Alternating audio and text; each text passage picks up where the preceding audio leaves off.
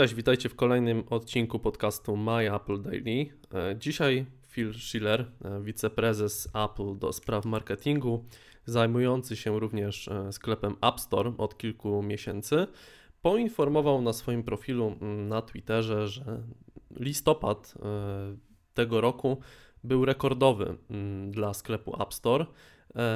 No i sprzedano najwięcej aplikacji w historii tego sklepu.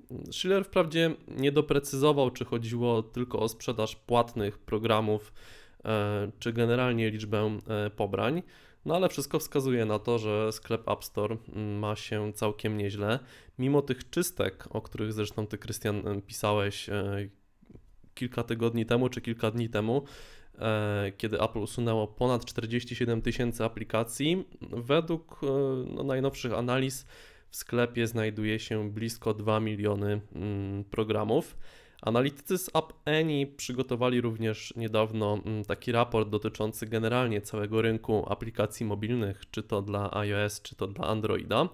W tym roku przychód z tych, tego typu programów ma przekroczyć 50 miliardów dolarów, a do 2020 roku ma przekroczyć 101 miliardów e, dolarów. No więc wszystko wskazuje na to, że sklep App Store ma się nieźle, ale nieco inne zarzuty też się pojawiają i wiem, że mm, pojawiają się próby stworzenia alternatyw w kwestii sklepu Mac App Store. No już istnieje od dzisiaj.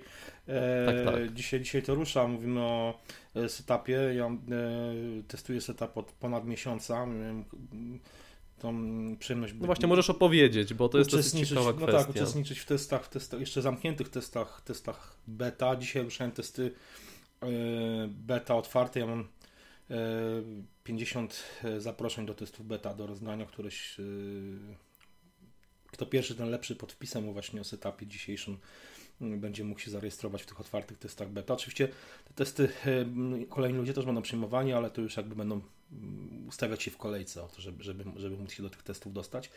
E, wiesz co, ja może zacznę najpierw od tego, od, od, od, od tego App Store'a, o tym, co, co Phil, Schiller, pisał na, na Twitterze.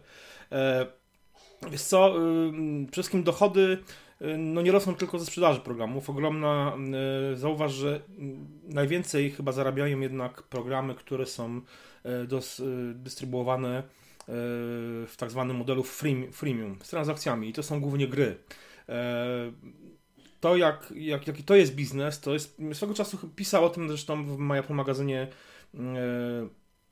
Marek Gawryłowicz, o tym jak, jak, jak ogromny jest to biznes właśnie tych aplikacji E, freemium gier.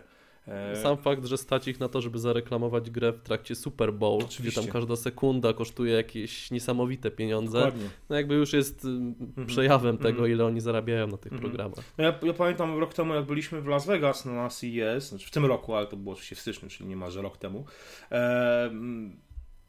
to całe, całe Las Vegas w zasadzie było przeszone reklamami jednej konkretnej gry, już teraz nie pamiętam tytułu, e, właśnie gry dla mm, iOS-a i Androida, takie gry właśnie z mikropłatnościami. No to oczywiście dostępne za darmo.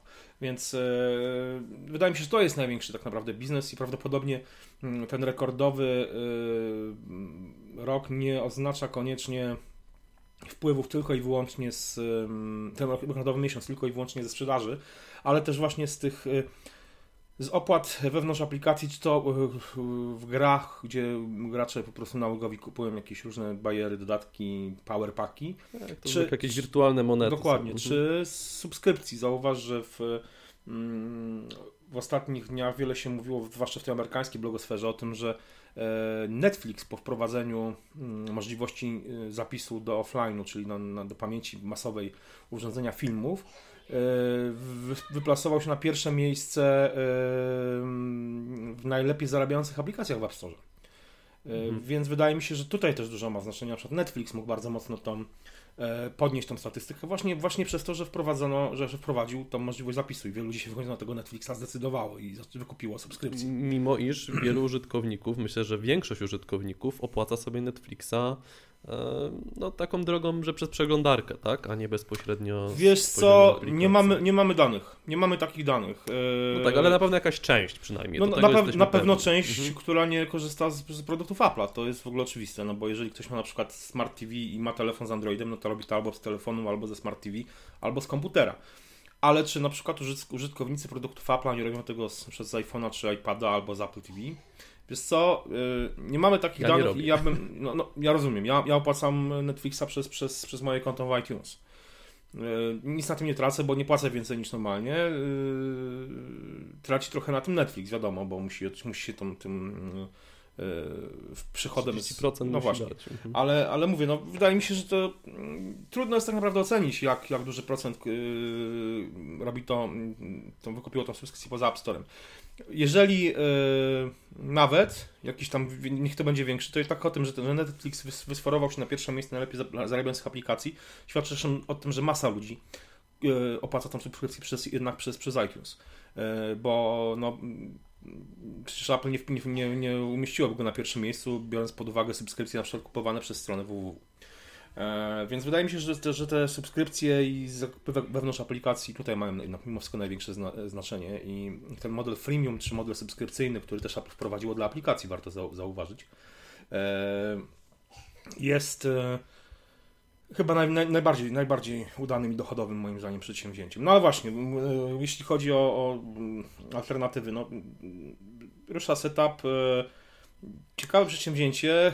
E, obecnie w tym momencie tych aplikacji jest już kilkadziesiąt i nie są to tylko i wyłącznie jakieś e, powiedzmy hmm, egzotyczne programy. Jest oczywiście cała, e, cały wachlarz aplikacji MacPow, bo warto znowu zauważyć, że setup to jest przedsięwzięcie, to jest pomysł, idea i całe przedsięwzięcie stworzone przez firmę MacPow, czyli dobrze Wam znaną z aplikacji typu Clean My Mac, Gemini, czy co tam jeszcze? Clean My Drive. Clean My Drive, yy, krypto chyba, czy jakoś tak, taka aplikacja do, do szyfrowania. Tych aplikacji jest kilka, ale, ale no właśnie, w setupie jest, mamy na przykład, mamy Ulyssesa, yy, mamy screens, mamy start menus, mamy yy, paste opisywany przeze mnie zresztą też na, na blogu. Yy, no są to programy hype do tworzenia, renomowane. Hype do, hype, hype do tworzenia stron yy, w HTML5, E, co tu jeszcze z takich, takich do, do, znanych? Rapid Weaver chyba jest z tego co widziałem. Mm, Code Runner, bardzo fajna aplikacja do, dla, dla piszących, y, dla generalnie dla kodujących. Mm, no, jest tych programów, jest tych programów spoko. A Focus, taki edytor tekstu też, który opisywałem, bardzo fajny. Squash opisywany przeze mnie też na, y, na blogu. Y, tych aplikacji jest coraz więcej. Ja średnio tak co kilka dni pojawia się monit powiadomienie e, w, Ma, w macOS, że kolejna aplikacja pojawiła się w, e, w setupie. E, opłata miesięczna jest 10 euro, jeśli się nie mylę. No można powiedzieć dużo i mało, prawda? No bo to jest około 40 zł za programy. E, Każdy musi dostosować to do tego, jakie tam programy znajdzie, dokładnie, tak? Dokładnie tak. Czy mu się przydadzą, czy nie. Dokładnie dla tak. niektórych wyjdzie taniej, dla niektórych drożej pewnie. Dokładnie, dokładnie tak. No ale no... Zresztą tak jak z Netflixem, o którym rozmawialiśmy, tak. jak ktoś ogląda jeden film w miesiącu, no to taniej mu wyjdzie kupować ten film niż, niż tak, gdzieś tam opłacać ten abonament w Netflixa, dokładnie prawda? Tak, dokładnie. E, no słuchajcie, y, Zobaczymy, ruszają testy beta, tych aplikacji jest coraz więcej, e, więc moim zdaniem jest to ciekawe przedsięwzięcie, ciekawa alternatywa, ale to ta alternatywa tutaj jest dwojaka, jeśli chodzi o Mac App Store, bo tutaj z jednej strony mamy nowy model subskrypcyjny, nowy nie nowy, no bo podobny model subskrypcyjny stosuje Adobe już od jakiegoś czasu ze swoim pakietem Creative, Creative Cloud. Tam się płaci więcej, jeśli no, tak, tak, tak, niestety. dokładnie. A z drugiej strony chodzi też o to, że są to, że zresztą MacPow się nosiło z tym już od dość dawna, bo oni półtora roku temu wystartowali z taką swoją platformą DevMate dla deweloperów ułatwiającą dystrybucję aplikacji, e, zapewnienie supportu użytkownikom, e, chyba też e, obsługę płatności różnego rodzaju.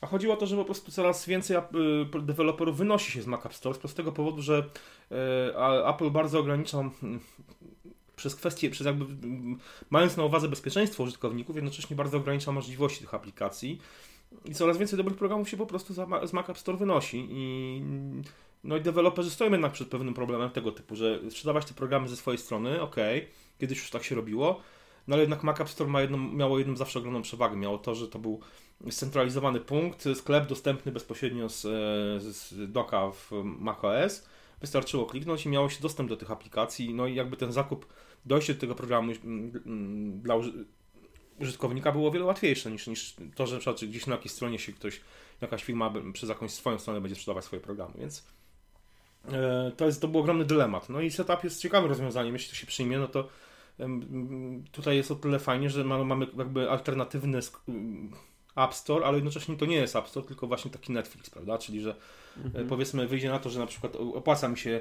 wykupić abonament na, na setup, e, na, będę sobie płacił, no i mam powiedzmy jakiś zestaw aplikacji, których używam, no ale dochodzą nowe, prawda? I mam je już jakby, nie muszę za nie dodatkowo płacić, mam je jakby już e, w całym pakiecie, co jest też bardzo ważne dla, dla tych deweloperów, prawda? Że oni jakby no, docierają tutaj nie tylko do jakichś tam wybranych użytkowników, ale do wszystkich użytkowników, którzy korzystają z tego setupu.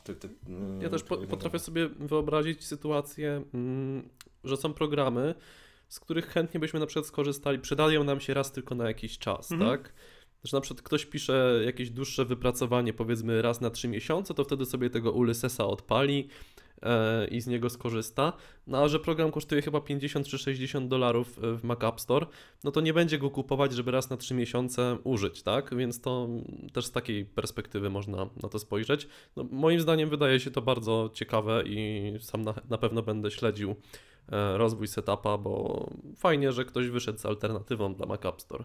Dla iOS się nie da wyjść z alternatywą, więc można wyjść, no Cydia, ale no powiedzmy, że no nie, to, to jest ciężko nazwać alternatywą. Mhm.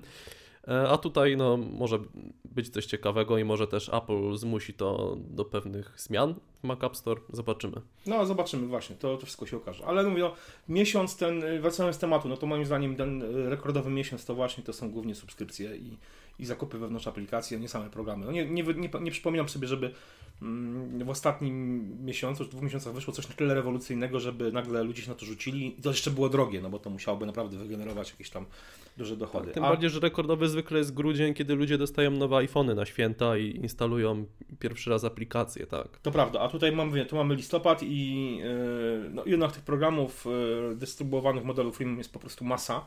E, jest to wiele popularnych aplikacji, no nie oszukujmy się, ludzie te gierki sobie ściągają i grają w te gry i coś tam, coś tam kupują. Zresztą ja też obserwuję na Twitterze mm, kolegów, blogerów y, z innych redakcji, jak y, mm, przez ostatnie miesiące ekscytowali się bardzo, zresztą notabene świetną grą, którą ja też gram i też y, coś tam sobie w niej kupiłem.